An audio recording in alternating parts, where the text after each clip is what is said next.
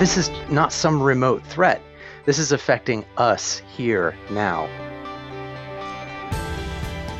It's clear that climate change is here now. We see the wildfires and the floods in our daily news, and those impacts are already causing people to move to safer climate zones.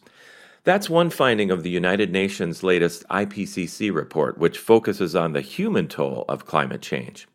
David Rathall is a professor and climate researcher with Oregon State University, and he's one of the authors of the latest I P C C report. Hey, David, welcome to ClimateCast. It's so good to be with you, Paul. Thanks for having me. So tell us about your role in this latest report just released. I was a lead author on the chapter entitled Poverty, Livelihoods, and Sustainable Development, which focuses on the stakes of climate change to the most vulnerable people and societies on our planet. And it's pretty clear that climate change impacts are here now. Uh, it's already causing human migration. There have been links drawn between the U S Gulf Coast, places like Syria. Uh, where are we seeing an increase in human migration because it's just too dangerous or too costly to live there? Migration related to climate change is already happening everywhere on Earth.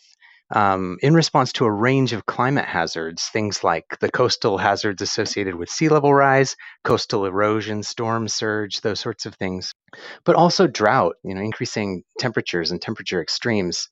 In the state of Oregon here, um, we've been dealing with fires. And, you know, we currently have about four thousand people who've been displaced and are currently migrating, looking for some sort of stable strategy for resuming life. So this is not some remote threat. This is affecting us here now. Yeah, and I have a friend in the Las Vegas area, and they've done the calculation on water there with Lake Mead being so low. They've made the decision to move uh, to the southeast U S. So people are paying attention to this, and they're making decisions at least partly based on climate. Uh, David, you mentioned something called an adaptation gap in a, a piece that I saw. What is that? Adaptation is making choices about Uh, reducing risk. And it requires things like financial resources. It requires technical abilities, mm-hmm. education levels.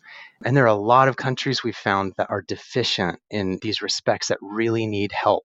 And what we call this is an adaptation gap. We are simply not prepared uh, for advanced levels of warming. And we often hear the most affected by climate change contribute to it the least. Is that the case here with climate migration?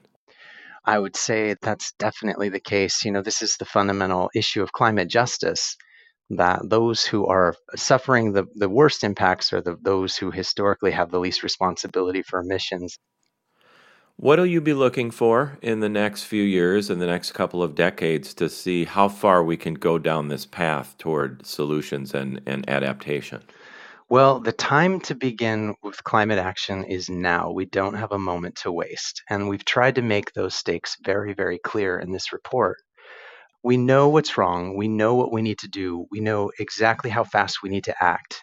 Um, and, and so it's really a matter of us as a society recognizing the risk and accepting this and prioritizing it in our decision making. And I think as, you know, I work with young people and they understand the stakes of this. These are the folks who are going to lead our way through this. And they, they truly understand the stakes and they're, I think they're prepared. And that gives me hope. That's a positive sign for the future. David Rathall with Oregon State University, thanks so much for sharing your perspective on ClimateCast today. Thank you for taking the time. That's ClimateCast. I'm N P R Chief Meteorologist Paul Huttner.